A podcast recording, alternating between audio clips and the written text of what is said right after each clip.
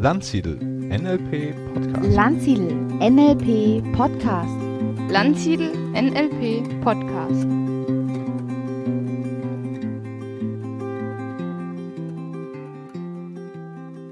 Ja, hallo, herzlich willkommen zu der nächsten äh, Podcast-Folge. Ich habe heute eine ganz, ganz spannende Interviewpartnerin bei mir, nämlich äh, die Mirela Ivancanu. Mirela, bist du da? Ja, hallo Stefan. Ich freue mich hier mit dir heute das Gespräch zu führen. Und Schön. ich bin da. Schön. Magst du dich mal kurz vorstellen? Wie bist du zu all dem gekommen und äh, was machst du eigentlich genau? Ja, Stefan, danke für die Frage. Also ich bin seit 15 Jahren Trainerin und Coach und ehrlich gesagt bin ich auch sehr froh darüber, weil das war ja nicht mein ursprünglicher Beruf. Meine Reise begann so vor über 15 Jahren, als ich in der Endphase meines Studiums war. Damals habe ich BWL studiert und ich hatte mit meinem Leben irgendwie ganz, ganz andere Pläne. Ich war in der Examszeit, ich hatte einen guten Job schon in der Tasche, ich war sehr jung und hatte ein gutes Gehalt und eigentlich war alles wunderbar, nur merkte ich innerlich, ähm, ich habe mir mehr davon versprochen. Ich weiß nicht, wahrscheinlich kennst du das auch. Äußerlich ist es manchmal alles sehr gut, aber innerlich ist eine Leere da oder eine Sehnsucht nach etwas, was man gar nicht so richtig benennen kann. Und dann habe ich mich auf der Suche gemacht und so habe ich, ähm, bin ich auf NLP gestoßen. Und ehrlich gesagt, bei NLP war es auch Liebe auf den ersten Blick. Ich ähm, habe mich viel damit beschäftigt, am Anfang nur für mich. Ich habe die Ausbildungen gemacht. Ähm, ich habe viel Veränderung in meinem eigenen Leben erzielt. Ich wurde sehr fit. Ich wurde viel mehr bewusst, was ich überhaupt im Leben machen möchte und wie ich leben möchte. Und nach einigen Jahren habe ich tatsächlich mich äh, den Sprung gewagt und ähm, aus einer Wirtschaftsprüfung, wo ich bis dahin arbeitete, wirklich mich selbstständig gemacht als Trainerin und Coach. Und das ist wirklich inzwischen 15 Jahre her. Jetzt bin ich äh, NLP-Lehrtrainerin, Lehrcoach und ähm, gebe mein Wissen und meine Erfahrungen weiter in Coachings, Trainings und natürlich in der NLP-Ausbildung, die ich ähm, im Standort, Landsiedel-Standort Berlin gemeinsam mit Ralf Stumpf gebe. Und das macht sehr viel Spaß, weil da kommen wir eigentlich schon zu unserem Thema. Menschen zu begleiten, ihre Ziele zu erreichen, das ist etwas, was mich ähm, wirklich mit tiefer Dankbarkeit erfüllt. Mhm. Es gibt ja manchmal so eine Präferenz ne, zwischen Training und Coaching. Äh, du machst aber beides. Ne? Du trainierst sowohl NLP als auch, dass du Coaching machst. Richtig. Also ehrlich gesagt, also doch, ich glaube so vom, vom Herzen her bin ich Coach. Mhm. Ich ähm, liebe zu coachen. Ich liebe mit Menschen zu sprechen. Ich äh, mag es gerne zu sehen, wie sie in unseren Gesprächen inspiriert herausgehen, wie sie ihr Leben verändern. Und sehr häufig auch in meinen Trainings betrachte ich die Gruppe auch als eine Art ähm, Coaching-Gruppe. Menschen kommen, machen Erfahrungen, lernen auch Tools und gehen verändert heraus und können ihr Leben anders anpacken. Und das befriedigt mich zutiefst. Mhm. Also Mhm. genau.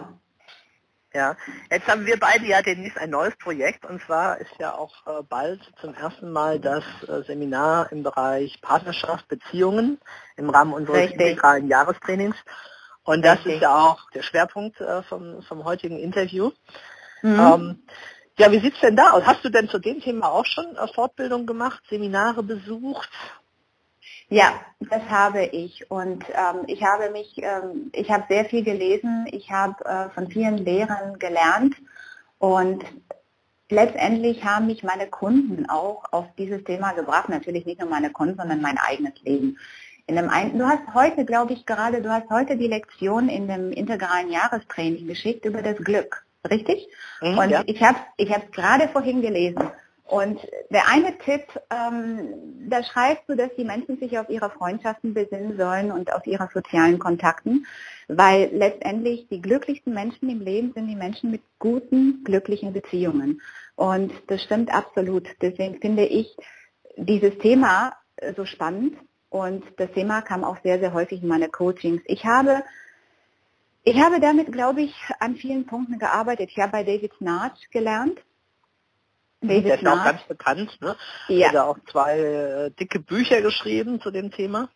Richtig, richtig. Die sind auch übrigens sehr zu empfehlen, ähm, weil David Nath hat einen sehr spannenden Ansatz. Ähm, er hat quasi das, die Paartherapie und die Sextherapie zusammengebracht, weil er der Meinung war, dass die Leute entweder langfristige Beziehungen haben, aber keinen Sex mehr, oder viel Sex, aber keine langfristigen Beziehungen mehr. Er hat sich überlegt, wie können Menschen beides haben, nämlich langfristige, lebendige und sexuell aktive Beziehungen. Und was mich bei ihm sehr, sehr wirklich beeindruckt hat, ist sein Konzept der selbstbestätigten Intimität. Und das war einer der ersten Punkte, mit denen ich mich vor über zehn Jahren beschäftigt habe und den ich in meinem eigenen Leben sehr integriert habe und vielen, vielen weiteren Menschen mitgegeben habe.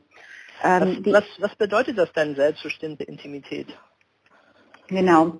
Wir Menschen, wir, wir sehen uns nach Beziehungen. Wir sehen uns danach, gesehen zu werden, akzeptiert zu werden für das, was wir sind. Und nach Snatch gibt es zwei Arten von Liebeserklärungen quasi. Es gibt die Pseudo-Intimität, die klingt ungefähr so. Ähm, ich werde dir jetzt mal was erzählen über mich, okay? Ich werde mich dir öffnen. Ja, ja, ich werde das mich, dich, mich dir jetzt öffnen und werde dir etwas ganz Geheimes erzählen. Vielleicht über meine Träume, über meine Ängste, über meine Sehnsüchte. Aber du musst das gut finden, okay? Also weh, du findest es nicht gut. Du musst es gut finden und nur weil das auch wirklich gerecht ist, musst du mir hinterher auch von deinen Träumen, Ängsten und so weiter erzählen. Weil ich kann mich ja nicht öffnen und du dich nicht.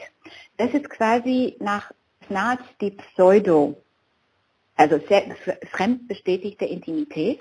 Ich öffne mich, ich möchte mit dir quasi intim sein, ich möchte ein tiefes Gespräch führen aber ich möchte bestätigt werden und zwar von dir. Und wenn du das nicht tust, dann wirst du bestraft. Und sehr viele Paare in der Verliebtheitsphase machen das. Die finden ganz, ganz vieles gut, was der andere macht. Die sind immer gleiche Meinung, ob das wirklich so ist oder nicht. Und nach einiger Zeit funktioniert das nicht mehr so. Irgendwann, spätestens nach einem halben Jahr, wenn diese erste Verliebtheitsphase vorbei ist, dann zeigt man sich so, wie man wirklich ist.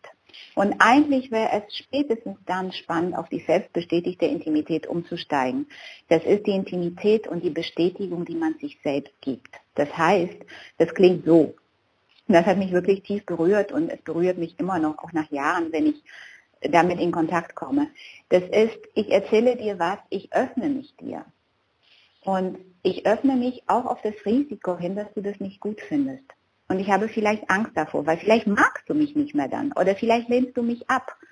Aber ich muss es tun, weil meine Beziehung zu dir ist mir so wichtig, dass ich nicht möchte, dass irgendwann einer von uns beiden stirbt und wir uns niemals gekannt haben. Wow. Und, wow. und das ist ja. etwas, wo ich eigentlich regelmäßig feuchte Augen kriege, wenn ich das vor einer Gruppe erzähle.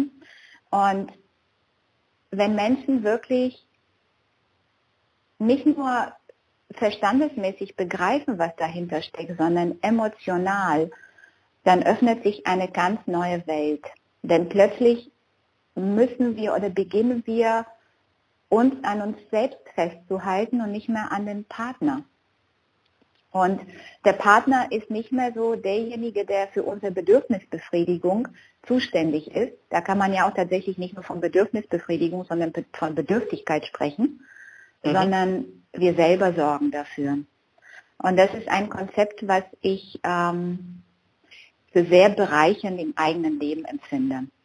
Ähm, David Snart spricht auch immer wieder von Differenzierung. Also davon, dass zwei Menschen manchmal wie zwei Kerzen, die brennen ineinander, sich so verschmelzen. Und die Kunst ist, voneinander sich zu trennen, damit man sich wirklich in seiner Einzigartigkeit wahrnehmen kann.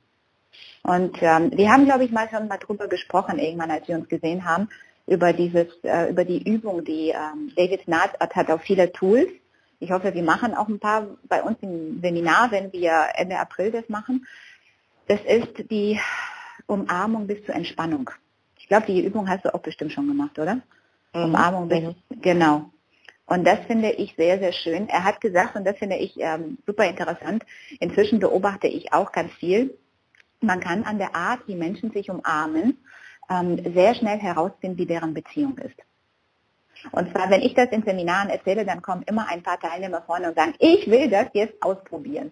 Und dann probieren wir aus diese Donald Duck Umarmungen, ja, wo der Mhm. Hintern weiter weg ist. Da gibt es ja die Umarmungen, wo Ja, ja. die Frau sich komplett auf den Mann drüber lehnt und so weiter. Und die Kunst ist wirklich, sich zu entspannen. Und man kann sich nur entspannen, wenn man auf die eigenen Beinen steht. Also das sollten wir unbedingt im Seminar mal ausprobieren. Mal gucken, wie es da den verschiedenen Teilnehmern damit geht.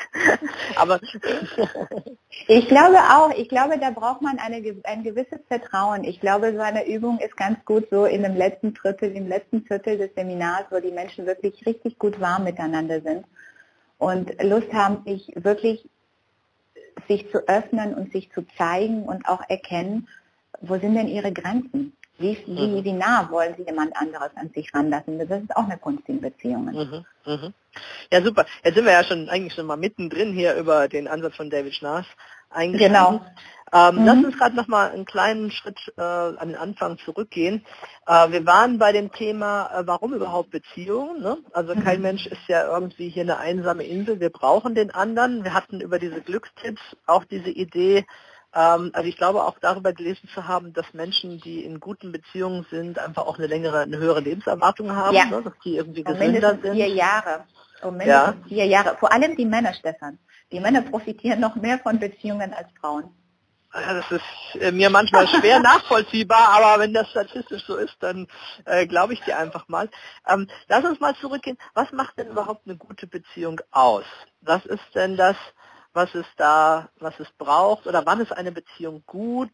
Vielleicht auch wofür ist überhaupt eine Beziehung da? Also um länger zu leben, ja, aber hm, wofür noch? Wofür ist eine Beziehung da? Das ist eine sehr spannende Frage, weil je nachdem, auf welcher Style Dynamics Ebene wir uns befinden, gibt es ja ganz unterschiedliche Antworten dazu. Mhm. Ähm, ist eine Beziehung da, um gemeinsam zu überleben? Ist eine Beziehung da, beispielsweise auf der blauen Stufe, weil das alle so machen und weil das einfach dazu gehört? Von Gott man gewollt, von, von bitte? meiner von jeweiligen Gott gewollt? von Genau. meiner Religion her gefordert, dass man nicht äh, ab einem gewissen Alter nicht mehr Single ist, ne? dass man vielleicht auch Kinder in Genau. die Welt setzt. Mhm. Genau. Und einfach sein Auto jeden Sonntag wäscht. Also das funktioniert heute, also es, sind, es gibt immer noch große Anteile der Bevölkerung, also man sagt so circa 40 Prozent, die sich auf dieser Stufe befinden und die eben ähm, genau das so tun, traditionsgemäß auf eine sehr konservative Art und Weise. Darüber hinaus gibt es ja die orangene Stufe, quasi die Leistungsgesellschaft. Das ist sozusagen, ähm, das sind die Menschen, die sich optimieren wollen. Da hat eine Beziehung schon wieder ganz anderer, ähm, einen ganz anderen Sinn. Also letztendlich will man eine Beziehung im Orange und quasi sich auch so optimieren. Also da werden sozusagen, wenn man das sich mal auch so anguckt, was momentan in den ganzen Börsen ist, dann werden die Partner auch sehr schnell gewechselt. Und ähm, in den grünen Bereich, das ist sozusagen ähm, das ist der Bereich der New Age, da entdecken auch wieder, und das ist ähm, interessant, weil da entdecken die Frauen ihren männlichen Anteilen, die wollen selbstständig sein, während die Männer ihre weiblichen Anteilen ähm, entdecken und Beziehungen gar nicht mehr so gut funktionieren, weil die primären Fantasien nicht mehr so richtig erfüllt sind.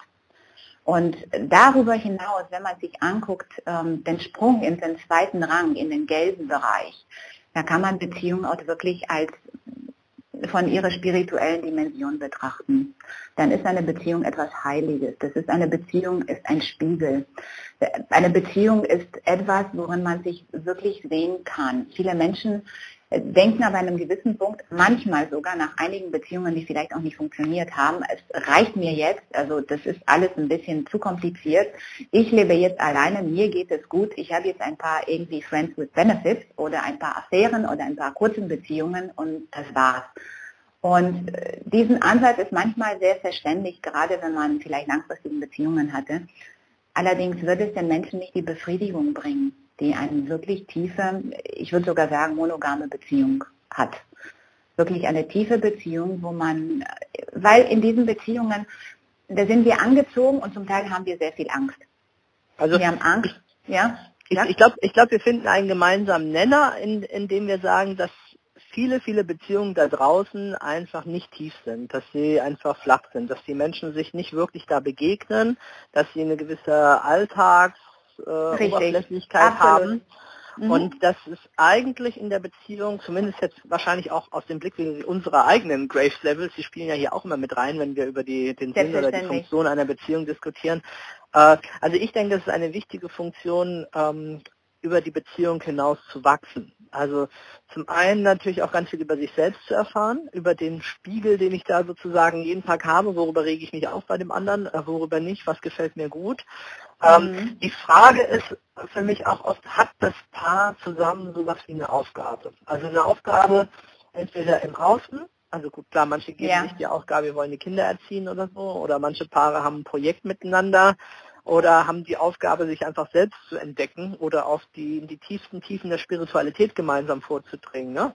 Was ich mhm. ja gerade zum Beispiel sehr reizvoll finde, also miteinander zu verschmelzen und äh, auf einer viel tieferen Ebene, also zum einen sexuell, aber auch spirituell äh, miteinander zusammen also, zu sein, ne? Mhm. dieses, dieses, diese Dualität, dieses Zweisein aufzulösen und wirklich eins zu werden in dem Sinne. Ne? Mal so, Die Verschmelzung. Ja, das mhm. ist ja so eine ganz tiefe Sehnsucht von mir mal, ne? Wirklich aus diesem Zweisein, ein, ein Einssein und, und sich dann wieder zu differenzieren, wie du es vorhin schon sagtest, das finde ich dann äh, ganz, ganz reizvoll. Also, ich glaube, ich, ich werde jetzt mal so auf zwei Ebenen antworten, weil zum einen hast du vorher gefragt, also was macht eine gute Beziehung aus? Und ich habe ich hab geantwortet, dass je nach den äh, integralen Stufen, wo wir uns befinden, ähm, sind Beziehungen ganz anders, finde ich, zu definieren. Und da spielen ganz andere Dinge eine wichtige Rolle. Deswegen ist es auch so wichtig zu erkennen, welchen Partner ich anziehe, dass ich, dass, dass dieser Mensch, diese Frau oder dieser Mann auf eine ähnliche Entwicklungsstufe ist oder auf einer Entwicklungsstufe, die zu meiner passt, weil viele Konflikte entstehen aus der Verschiedenheit. Das heißt, wichtig für eine gute Beziehung ist, dass die Partner zusammenpassen und zwar langfristig passen dass deren Beziehung ihnen wichtig ist. Also Martin Utzig sagt sogar, dass die Beziehung an erster Stelle ist. Und ich habe auch wirklich in meine Coachings und Trainings gemerkt, Menschen, die ihre Beziehung an einer sehr, sehr hohen, ich würde tatsächlich sagen, an der ersten Stelle in ihrem Leben stellen, die ähm, haben wirklich glückliche Beziehungen, weil eine glückliche Beziehung ist tatsächlich auch ein Ziel. Du hast ja auch gesagt vorhin, inwiefern, was ist denn der Sinn? Haben die Partner eine Vision? Ja, ich denke wirklich, Partner brauchen eine gemeinsame Vision, damit sie an einem Strang langziehen. Und die Frage ist, was ist denn diese Vision? Ich ähm, arbeite, das weißt du, ich arbeite mit der Psychografie seit Jahren. Das ist ein Modell nach Professor Dr. Friedmann und der teilt sowohl die Menschen in drei verschiedenen Kategorien. Da gibt es die Erkenntnistypen, Handlungstypen und Beziehungstypen, die jeweils verschiedene Stärken und verschiedene Lebensansätze haben. Mhm. Und darauf kann man sich ja auch anschauen, das ist ein Modell, auch was, was Ralf Stumpf also ent entwickelt hat und worüber wir uns sehr, sehr viel ausgetauscht haben.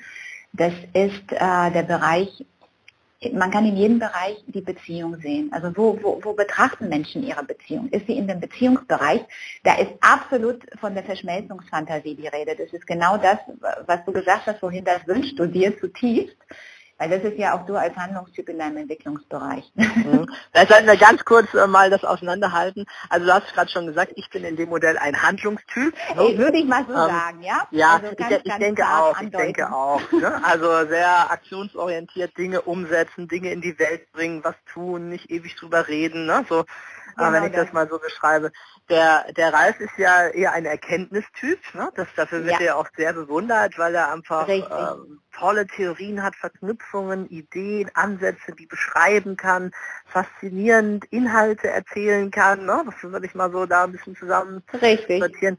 Und du bist dann äh, das noch fehlende Bindeglied, ne? Richtig, der, eher der richtig. Ne? Richtig. Ich erinnere, ich erinnere, mich ganz kurz an die Szene, als ich äh, bei euch war vor dem, vor dem Seminar. Und äh, mhm. es ging um den Beamer. Der war noch in der Wohnung vom Ralf, weil ich ihm vorher nicht Bescheid gesagt hatte. Und mhm. ich kam dann ja an und sagte, du Ralf, ich glaube, ich bräuchte den Beamer. Und er sagt, ja, das ist jetzt aber schlecht, weil der ist in der Wohnung und ich habe jetzt hier irgendwie kein Auto da und Parkplätze und hin und her. Und dann äh, kamst du ja dazu und ich habe dann vorgeschlagen, ach weißt du was, komm, wir holen den einfach schnell, ich kann ihn ja tragen aus meinem Rücken im Rucksack und, und halt, hm, ja, ich weiß nicht und so. Und sag ich, komm, gib das auf, ich gucke auf die Uhr, wir haben 20 Minuten Zeit, wenn wir jetzt gleich loslaufen, dann schaffen wir es rechtzeitig. Ne? Und du kamst dazu und musstest so ein bisschen schmunzeln über diese Szene, ne? weil er dann hast du ein bisschen rumphilosophiert hat, ja, wie machen wir das am besten mit diesem Thema? Und ich gesagt, komm, wir machen es jetzt einfach, wir holen den jetzt, was soll das?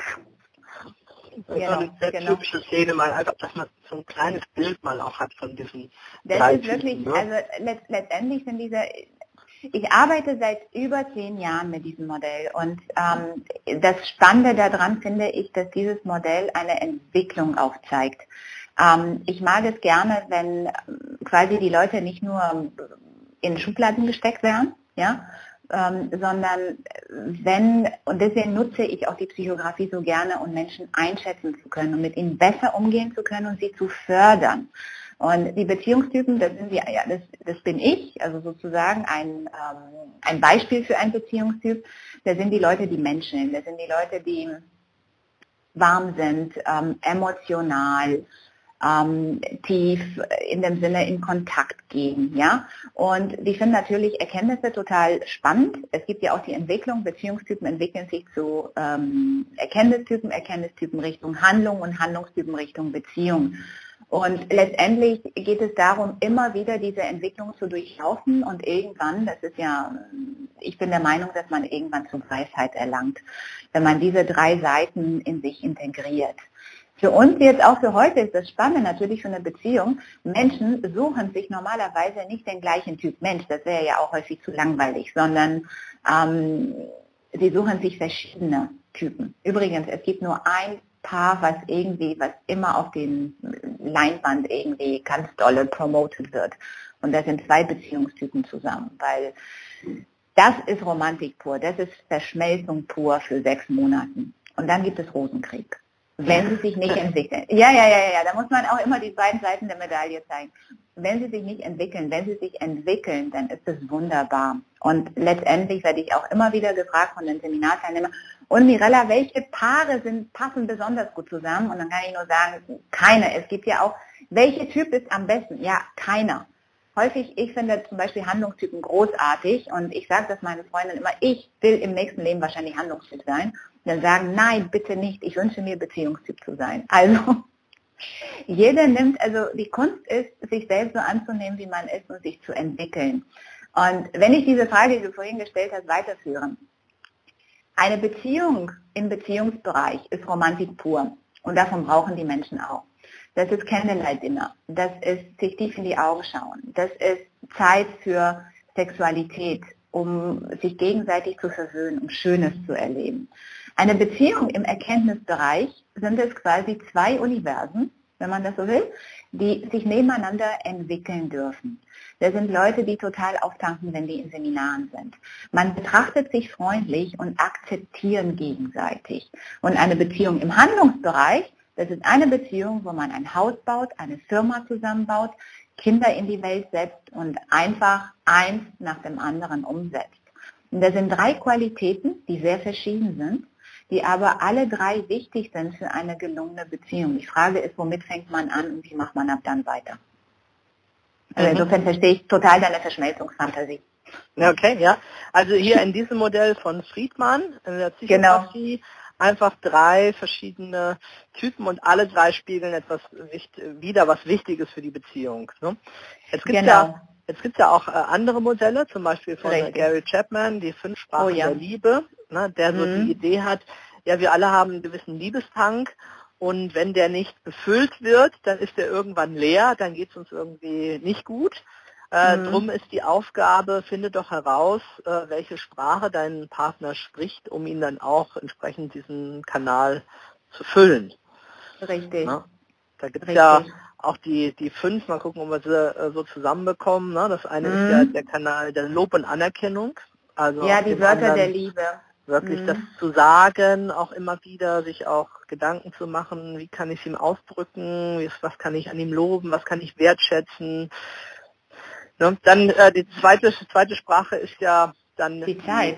Die, die Zeit miteinander zu verbringen, die Zweisamkeit, ne? also wirklich mhm. auch Zeit miteinander zu haben, nicht nebeneinander Fernsehen zu gucken, sondern wirklich miteinander sich äh, anzuschauen und wirklich im Gespräch oder zumindest in einer gemeinsamen Sache irgendwie vertieft zu sein.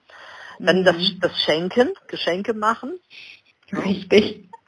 Richtig. dem anderen auch mal was mitzubringen, eine Blume, Pralinen oder auch selbstgemachtes oder im Zweifelsfall ihm Zeit zu schenken. ne? Dann Mhm. gibt es ja die äh, Hilfsbereitschaft, also diese, Mhm. ich mache kleine Dinge für dich, ich erledige das, ich mache den Einkauf, ich repariere das, äh, dies und jenes. Richtig. Und äh, dann gibt es ja noch die Zärtlichkeit. Ne? Also Körperkontakt, Berührungen, Umarmungen, Küsse, Sex. was auch immer. Sex, ja. Ja, wobei das ich, ist ja, wobei ich, ja? ich glaube, ich glaube, Sex ist, glaube ich, nochmal äh, für alle auch ein Thema. Aber das äh, sprechen wir vielleicht nachher mal drüber.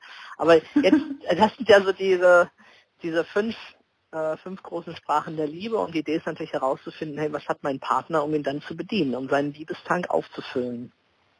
Das stimmt. Und ich glaube wirklich, also viele Missverständnisse entstehen tatsächlich daraus, dass Menschen verschiedene Sprachen der Liebe haben. Ähm, sehr häufig, also in Männer- und Frauenbücher, ich meine von John Gray und Ellen, Ellen und Barbara Peace und so weiter, ähm, wo, was heißt das, Mars, Männer sind von Mars und Frauen sind von der Venus oder Mhm. warum Männer Frauen nicht einparken können und Männer, ich weiß nicht mehr, wie das weitergeht. Ähm, das wird häufig auch davon gesprochen, dass Männer wirklich sehr viel Anerkennung brauchen ähm, für das, was sie wirklich tun, weil das trifft ja auch sozusagen ihre Ur-Ur-Urangst.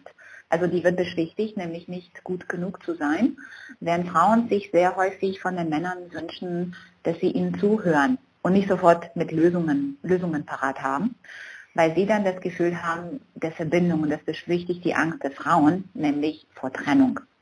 Ähm, wenn wir mal kurz zurückkommen zu diesen Sprachen der Liebe, wenn zwei Partner verschiedene Sprachen sprechen, ist ja auch immer wieder wichtig, sich anzuschauen, ist der andere bereit? Oder bin ich bereit, die Sprache des anderen zu sprechen, wenn er oder sie eine andere Sprache spricht? Und wofür sollte ich das tun? Letztendlich aus einem ganz egoistischen Grund. Und dann komme ich auch tatsächlich wieder mit Naht, weil das ist die zweite Sache, die ich von ihm wirklich äh, mitgenommen habe. Und die, er sagt also eine, wir versuchen uns in Beziehungen immer wieder zu entspannen. Also zu Hause ist so der Platz, wo für uns der gesamte Druck wegfällt und wir sagen, also hier will ich mich nicht auch noch anstrengen. Okay? Wenn wir aber wirklich zutiefst lieben, dann ist ein Eheversprechen das Versprechen, dass ich meinem Partner oder meiner Partnerin wirklich das Beste, das Beste, Beste, Beste von mir biete. Warum? Weil das der Mensch ist, den ich wirklich liebe. Und deswegen möchte ich ihm das Beste von mir bieten. Deswegen bin ich bereit, an mir selbst zu arbeiten. Und dafür bitte ich den anderen, mich mit meinen Ecken und Kanten bis dahin auch so anzunehmen, weil ich werde nie perfekt sein. Ja? Und letztendlich ist dieser Wunsch, die Sprache des anderen zu sprechen, wirklich ein Zeichen von Liebe. Meines Erachtens. Ja, und das ist vielleicht auch das, was ein Stückchen, wo man dann sagt, Beziehungsarbeit, ne? Also auch was Richtig. tun. Gerade wenn das eine Sprache ist, die mir so nicht liegt, vielleicht wie eine Fremdsprache, die muss ich mir auch erstmal erarbeiten, lernen, muss vielleicht die mir bewusst machen. Ne? In, in äh, Gary Chapman schreibt auch eben, dass man sich zum Beispiel, wenn die Sprache des anderen Lob und Anerkennung ist, dass man sich Zettel machen soll, dass man das nicht vergisst. Mein Partner Ja. braucht ab und zu Ja. diese Lob und Anerkennung. Der braucht Zärtlichkeit, Das ist ein bisschen wie bei einem Tamagotchi, muss man sich einfach mal so vorstellen. Wenn man ihn nicht füttert, dann funktioniert es nicht. Ja, genau. Das ist, Nee, das wirklich, ist halt, also das klingt vielleicht komisch, aber ja, den anderen wirklich mit Ressourcen zu füttern und zu sehen, dass die Augen des anderen ähm, strahlen. Das ist schön. ja, ja. Das ist, ich denke, in der Phase der Verliebtheit, da fällt uns das leicht, so auf allen Kanälen, auf allen Sinnen. Ne, Im NLP gibt es ja auch dieses Barcock-Modell, die Idee, begegnen deinem Richtig. Partner visuell, auditiv, kinästhetisch. Gibt es einige Überschneidungen, finde ich, zum Modell von Chapman.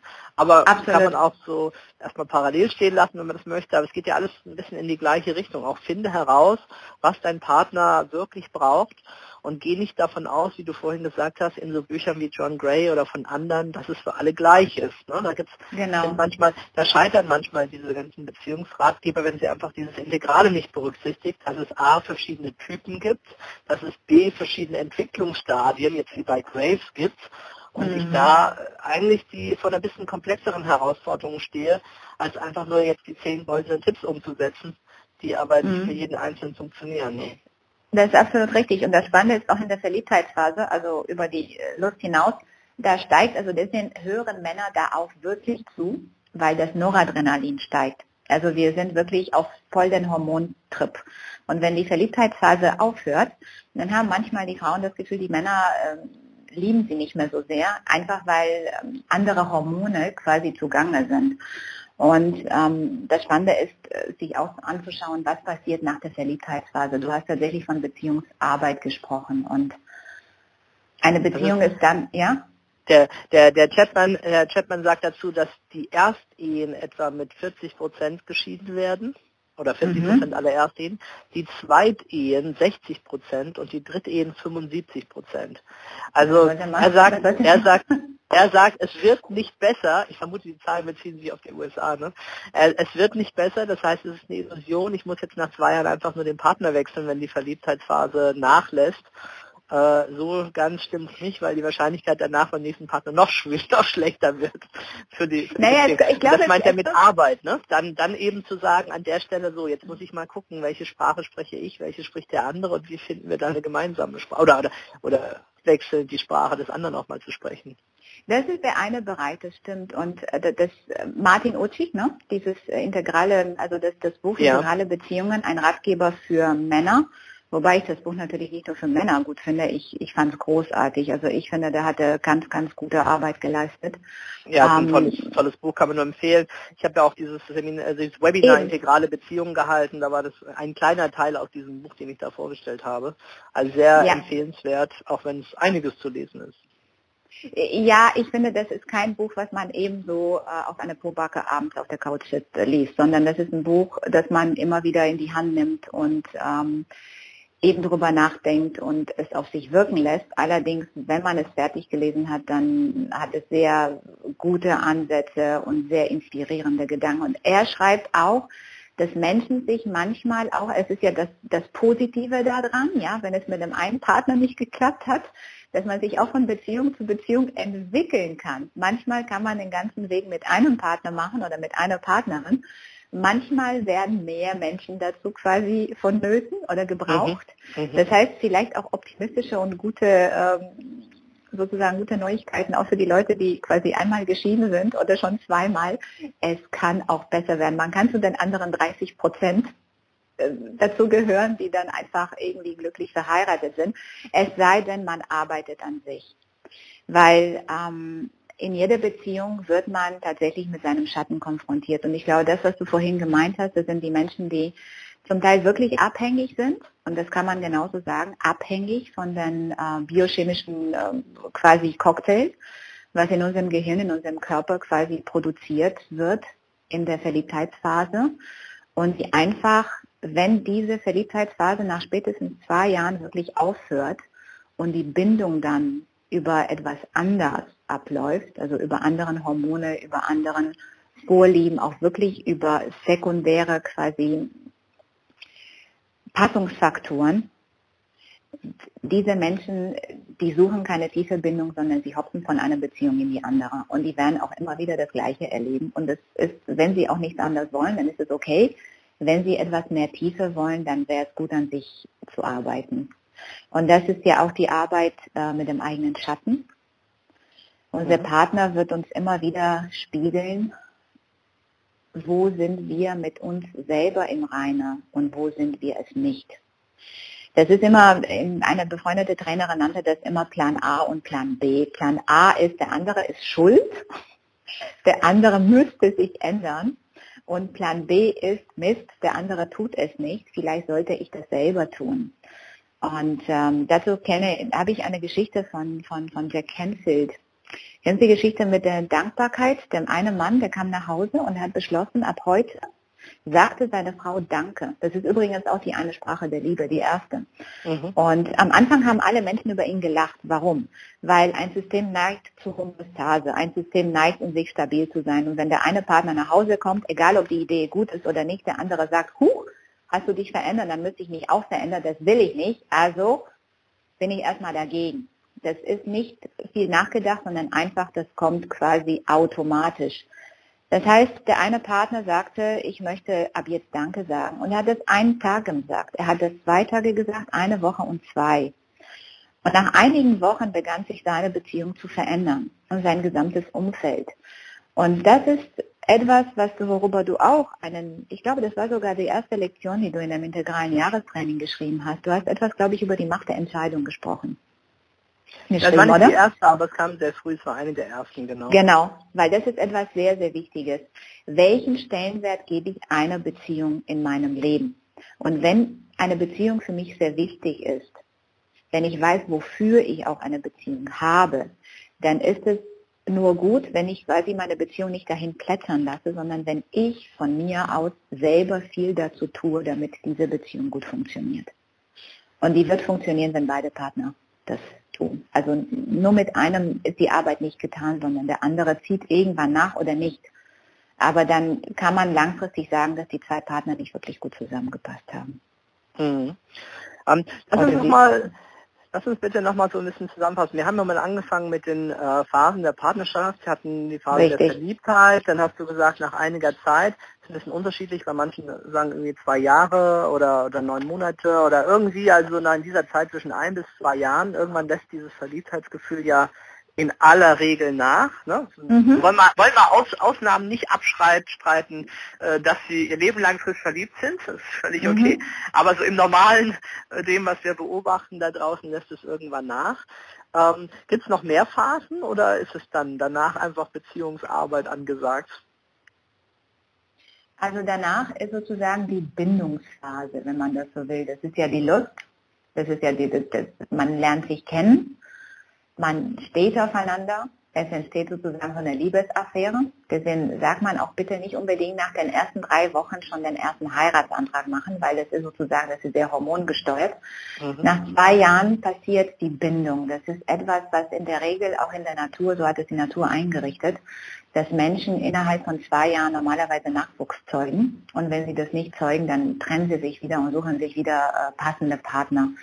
Nach dieser Zeit, damit eine Beziehung wirklich besteht, dann ist es tatsächlich eine bestimmte Art von Beziehungsarbeit angesagt, die auch sehr viel Spaß machen kann, weil da gehört auch Sexualität dazu.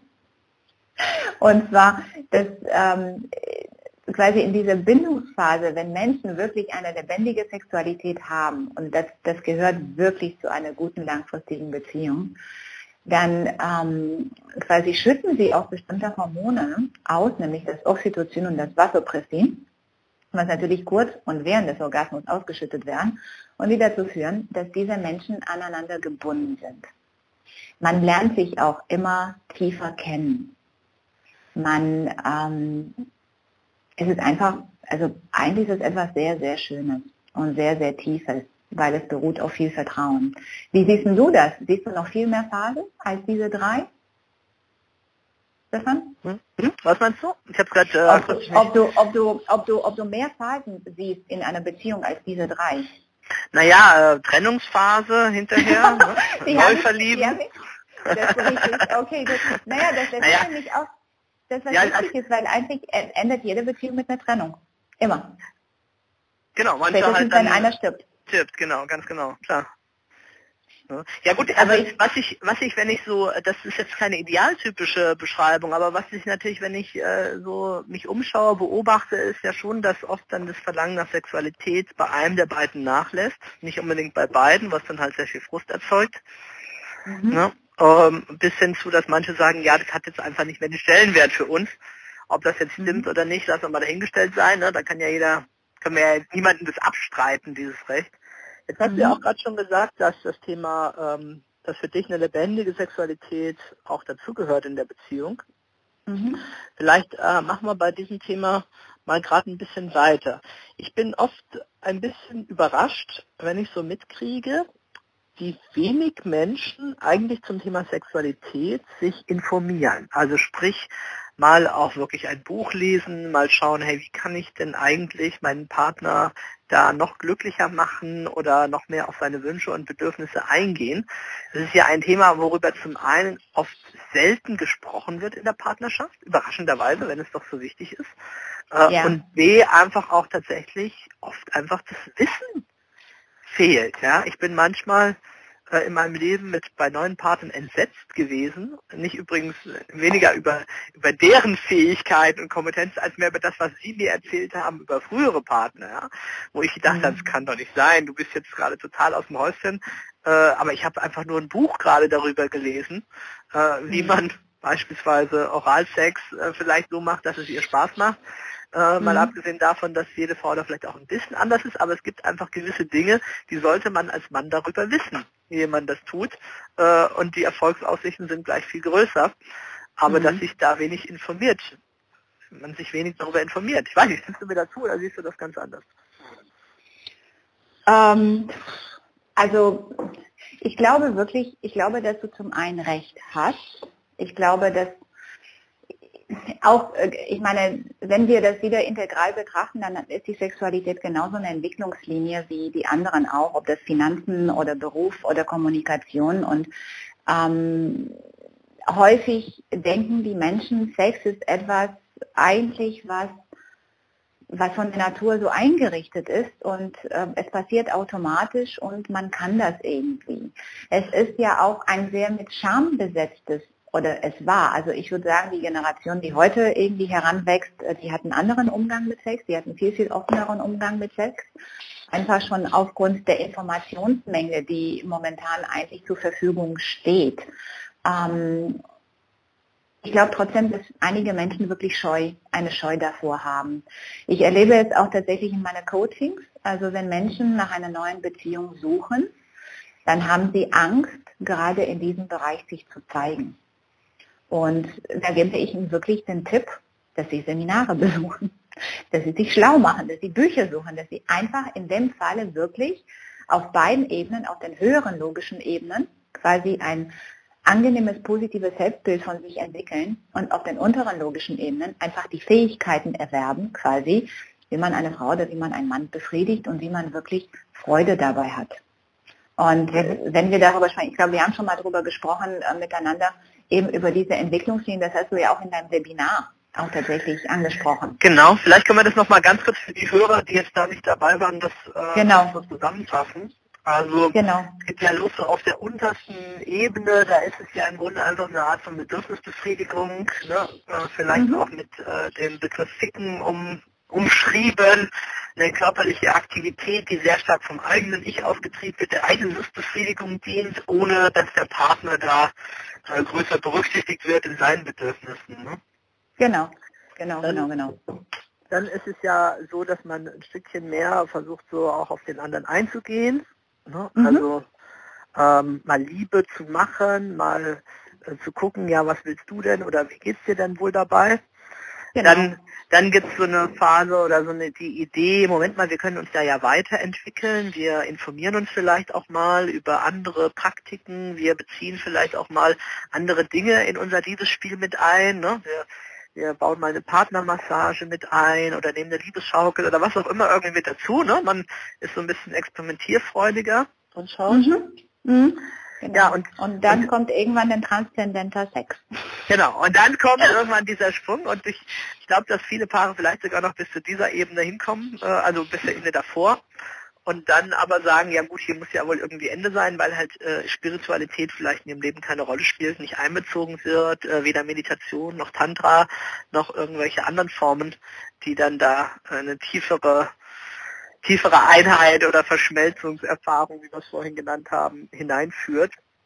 Mhm. Und äh, gerade das, das finde ich eben schade, wenn da die Entwicklung an der Stelle dann nicht und, weitergeht. Ne? Und ich glaube, ja, und manch, also ich merke es auch, diese Entwicklung kann bei Menschen über Jahre gehen.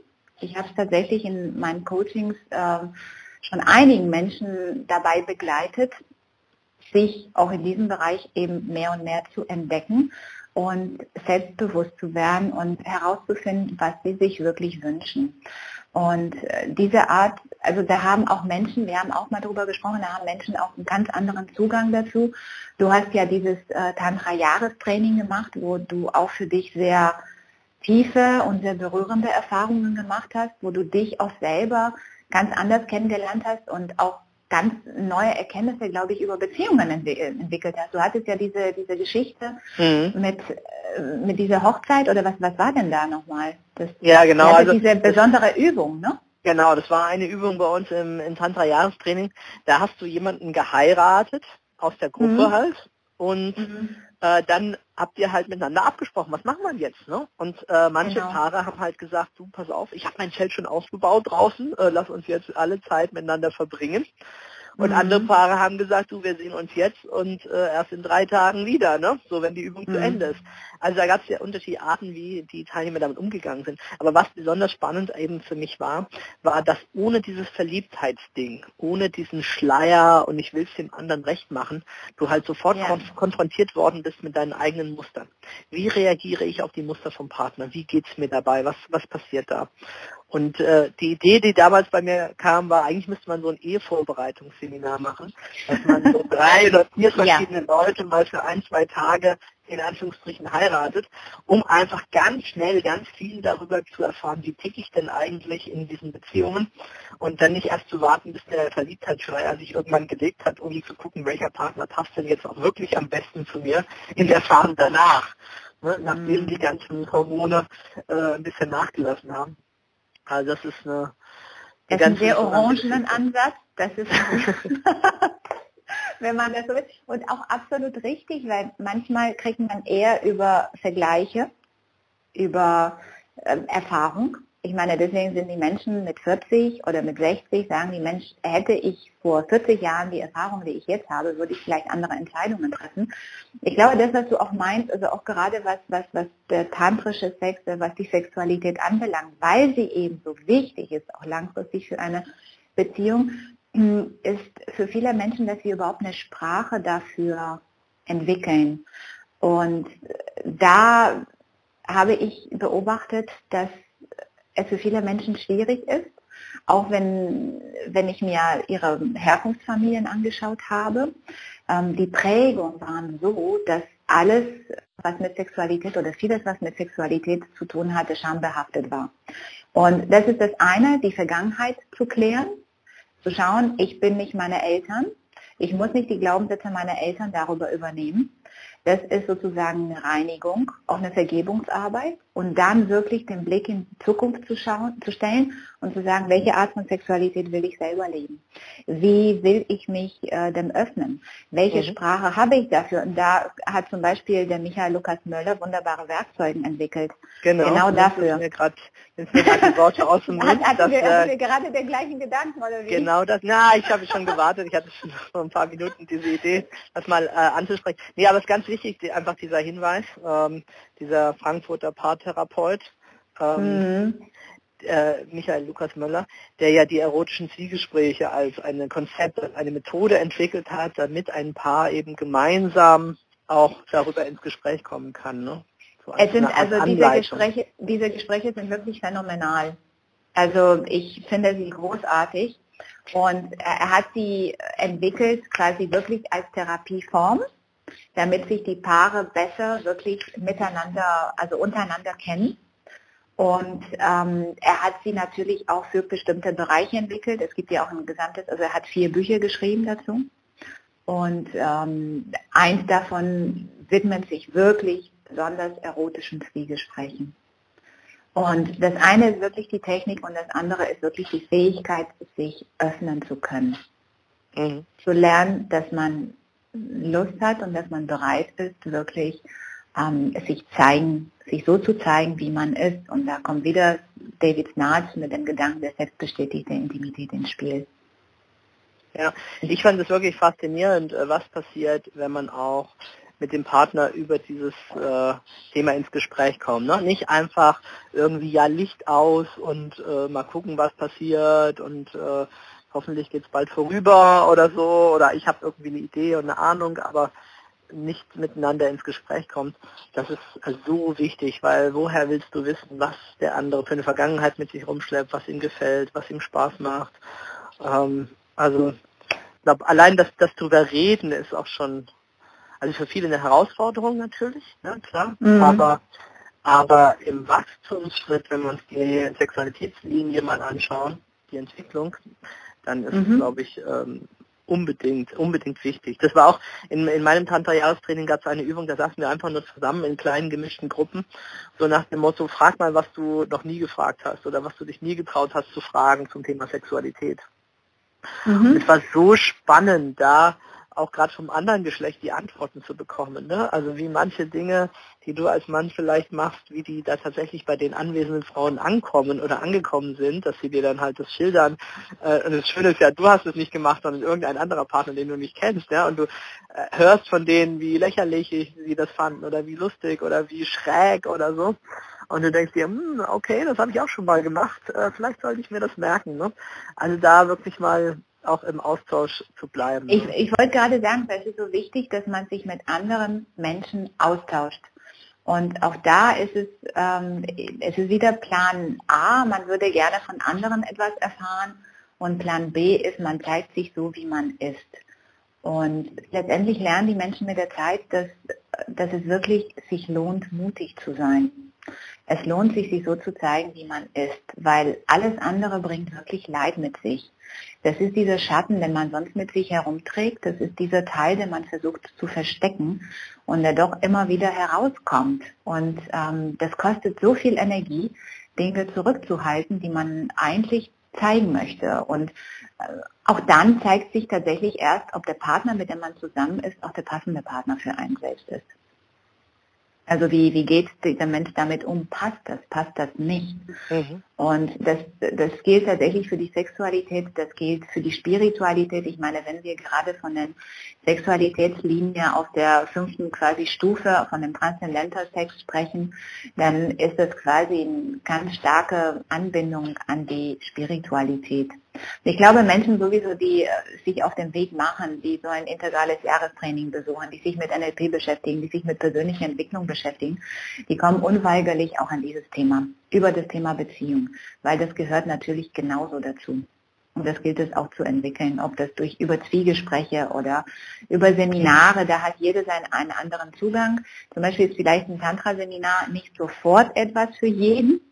Einige Leute Ja, für einige Menschen ist es, ja klar, probiere ich aus, da gehe ich hin, dann gucke ich mir das an und das wird schon toll. Ähm, andere sind vielleicht noch nicht so weit. Und für die sind vielleicht noch andere vorbereitende Schritte wichtig. Mhm, ja klar.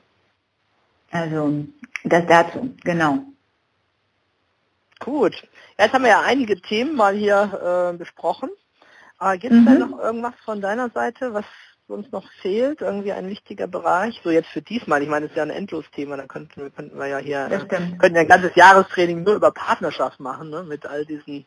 Ich glaube ja. Ich meine, okay. ja klar, ich meine, deswegen heißt es integrales Jahrestraining, weil man aus jedem Bereich quasi wirklich äh, spannende oder aus, auch integrale Sichtweise, weil man aus jedem Bereich äh, einige Punkte wirklich sich herauspickt und äh, die Teilnehmer auch wirklich gute gute Tipps bekommen, die sie sofort umsetzen können. Ich glaube, von meiner, von meiner Seite, was wirklich wichtig ist, ist, ähm, wenn man in einer Beziehung ist und wenn wir von Partnerschaften sprechen, wir haben heute wirklich von der von der Beziehung an sich zwischen Mann und Frau oder zwischen zwei Partner, ob das äh, homosexuellen Beziehungen sind oder heterosexuellen, das bleibt dahingestellt, also das, die gelten immer. Ähm, letztendlich brauchen wir eine liebevolle Alltagsroutine.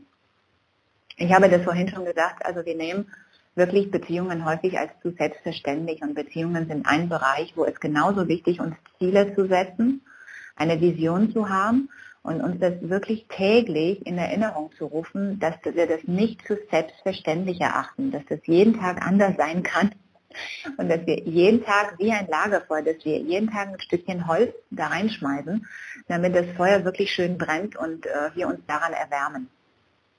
Ich glaube, das ist etwas, was, was man sich, also ich habe das tatsächlich in meinem Heft. Ähm, ich äh, mache mir jeden Morgen meine Ziele klar. Also das ist mir ganz klar. Also bevor ich wirklich in den Alltag einsteige, also das ist das Erste, was ich morgens mache. Ich gucke mir meine Ziele an und ich gucke mir die einzelnen Bereiche an und ich stelle mich darauf ein, dass ich quasi jeden Tag wirklich mit Absicht lebe. Und ein wichtiger Bereich ist Beziehungen. Da überlege ich jeden Tag, was kann ich dafür tun meine Beziehungen gut sind. Und ich bekomme auch viel. Aber ich finde, die Absicht ist schon sehr wichtig. Ich mhm. weiß nicht, machst du das auch? Also ich meine, Oder wie, wie, wie gehst du denn damit um? Ich habe bisher Beziehungen nicht so explizit in meinem äh, Kalender oder in meinen Zielen drin gehabt. Es ist, ähm, mhm. ich bin ja auch kein Beziehungstyp, ich bin eher ein Handlungstyp. Ne? ähm, aber manchmal, ja. manchmal merke ich, wenn eine Beziehung irgendwie ins Ungleichgewicht gerät oder ich denke, Mensch, ich sollte mich mal wieder bei diesem Menschen melden oder was kann ich denn für ihn tun, was, was kann ich da machen, dann überkommen mich so liebevolle Gefühle und ich denke, ah, Mensch, äh, was kann ich jetzt konkret schnell machen oder was kann ich jetzt konkret machen, um die Beziehung zu verbessern, dem anderen Menschen was zu geben. Kommt jetzt immer darauf an, was für eine Art von Beziehung es gerade ist, ne?